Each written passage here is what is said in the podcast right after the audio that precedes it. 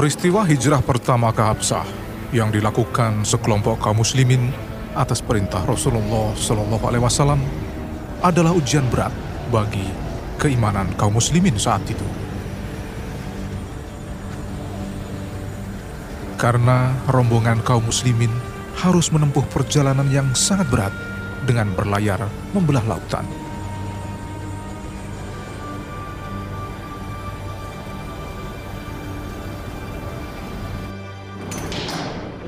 Apalagi hidup di negeri orang, jauh dari sanak famili, dan belum memiliki kepastian hidup di negeri asing.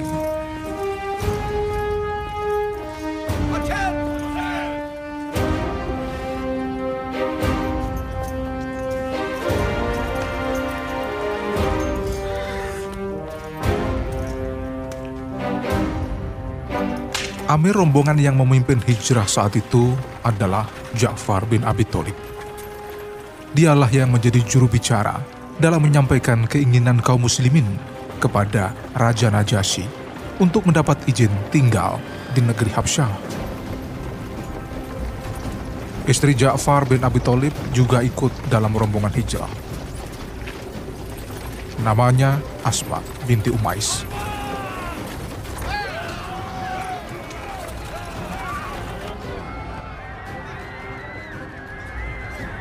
Di bumi pengasingan, Asma melahirkan tiga putra, yakni Abdullah, Muhammad, dan Aunan.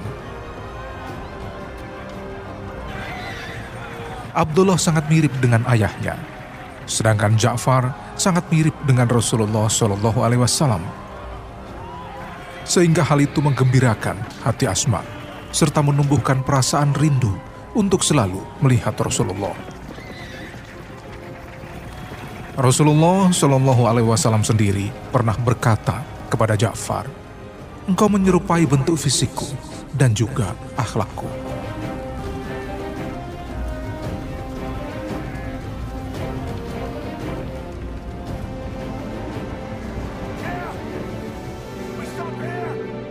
Suatu hari, Rasulullah Shallallahu Alaihi Wasallam memerintahkan para muhajirin untuk bertolak menuju Madinah maka perasaan Asma seperti terbang karena senang.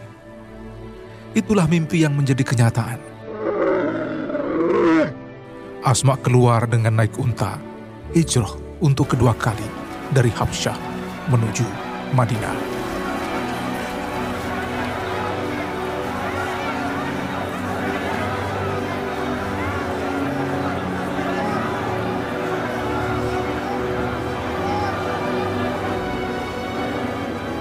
Ketika rombongan muhajirin telah tiba di Madinah, mereka mendengar berita bahwa kaum muslimin baru menyelesaikan peperangan dan membawa kemenangan.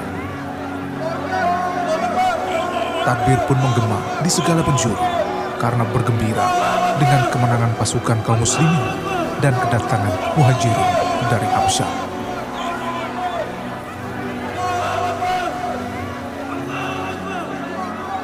Ja'far bin Abi Thalib datang disambut oleh Rasulullah Shallallahu Alaihi Wasallam dengan sangat gembira.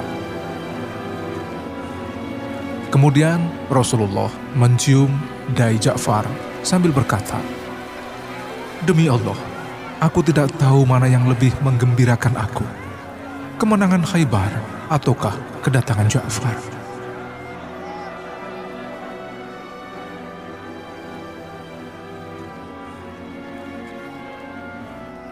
Di Madinah, kaum muslimin hidup dengan damai dan sejahtera.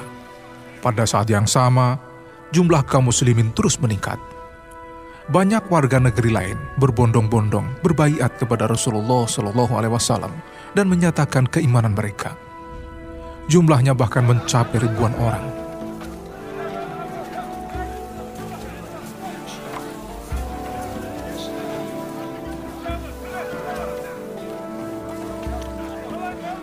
Suatu saat pasukan kaum muslimin berangkat menuju Syam untuk mempertahankan negeri itu dari gemburan kaum musyrikin. Di antara ketiga panglima terdapat suami Asma, yakni Ja'far bin Abi Thalib.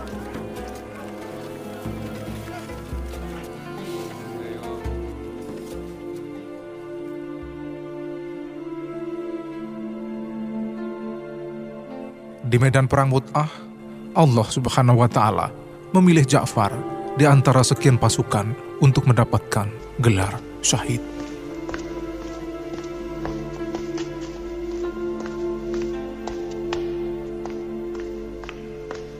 Mendapat kabar bahwa Ja'far telah gugur dalam pertempuran, Rasulullah Shallallahu Alaihi Wasallam mendatangi Asma dan menanyakan ketiga anaknya. Sesaat kemudian, anak-anak Ja'far berlarian di sekeliling Rasulullah Shallallahu Alaihi Wasallam. Rasulullah kemudian menciumi mereka dan mengusap kepalanya hingga kedua matanya melelehkan air mata. Bertanyalah Asma dengan hati yang berdebar-debar dan menyiratkan kesedihan.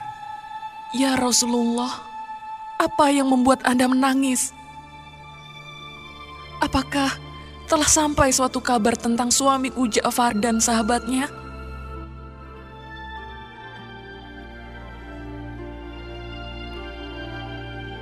Rasulullah Shallallahu Alaihi Wasallam lalu menjawab, benar Asma, Ja'far gugur hari ini.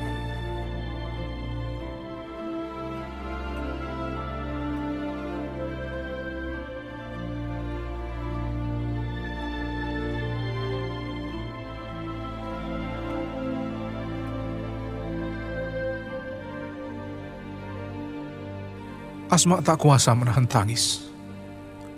Kemudian Rasulullah Shallallahu Alaihi Wasallam menghiburnya dan berkata, Berkabunglah kau selama tiga hari, kemudian lanjutkan aktivitasmu sebagai ibu rumah tangga setelah itu. Rasulullah juga berkata pada anggota keluarga Asma, buatkanlah makanan bagi keluarga Ja'far, karena telah datang peristiwa yang menyibukkan mereka.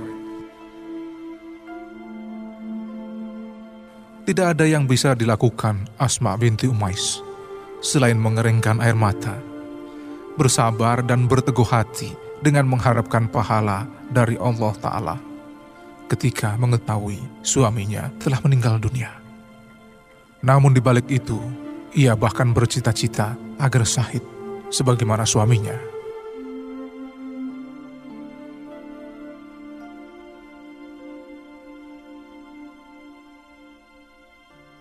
Beberapa saat setelah wafatnya Ja'far bin Abi Thalib, Abu Bakar As-Siddiq datang untuk meminang Asma binti Umais karena istri Abu Bakar, Umur Ruman, juga wafat. Saat itu tidak ada alasan bagi Asma untuk menolak pinangan orang seperti Abu Bakar As-Siddiq. Tak berapa lama kemudian, Asma berpindah ke rumah Abu Bakar As-Siddiq untuk menambah cahaya kebenaran dan cahaya iman, serta mencurahkan cinta dan kesetiaan rumah tangganya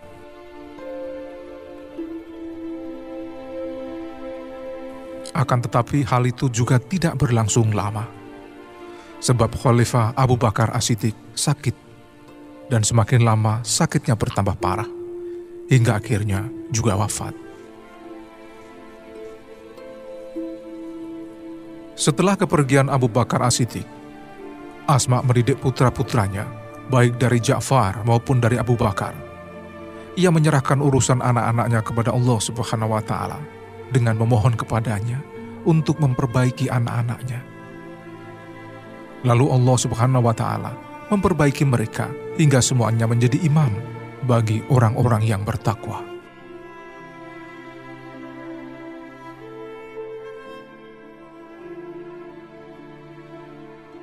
Pada suatu hari, Ali bin Abi Thalib, saudara Ja'far, mendatangi Asma untuk meminangnya sebagai wujud kesetiaan Ali kepada saudaranya Ja'far.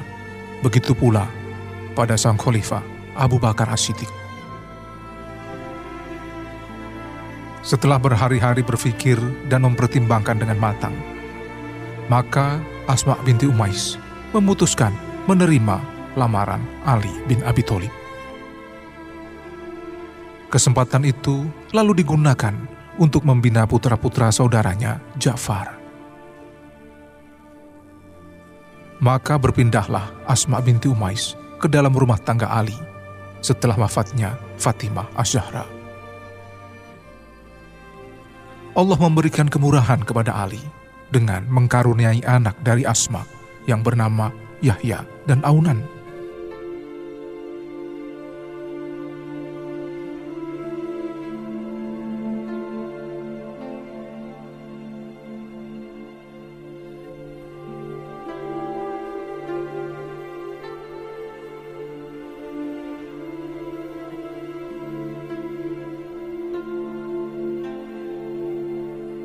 Ketika Khalifah Utsman bin Affan wafat, kaum muslimin memilih Ali bin Abi Thalib sebagai penggantinya.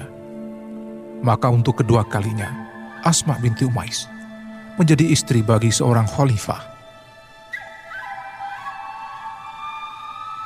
Asma binti Umais turut serta memikul tanggung jawab sebagai istri khalifah yang keempat bagi kaum muslimin dalam menghadapi peristiwa-peristiwa besar Begitu pula dengan Abdullah bin Ja'far dan Muhammad bin Abu Bakar yang selalu berdiri di samping ayahnya dalam rangka membela kebenaran. Namun tak berapa lama berselang, Muhammad bin Abu Bakar wafat.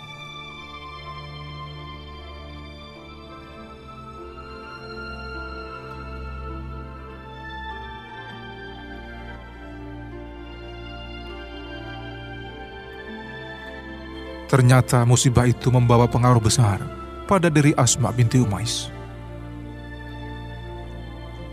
Tidak ada yang bisa dilakukan saat itu, selain berusaha bersabar dan memohon pertolongan kepada Allah terhadap penderitaan yang dialami.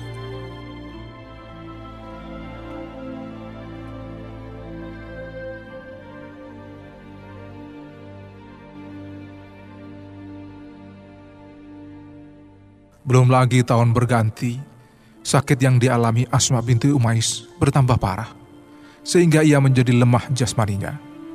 Hingga suatu hari, Asma binti Umais wafat.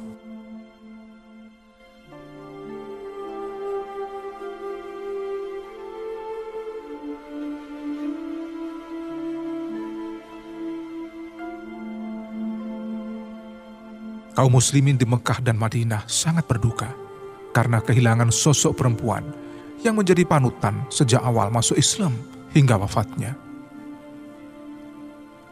Asma binti Umais wafat dengan meninggalkan kehormatan yang tercatat dalam sejarah. Ia juga menjadi contoh dalam hal kebijaksanaan, kesabaran, dan kekuatan kaum muslimin.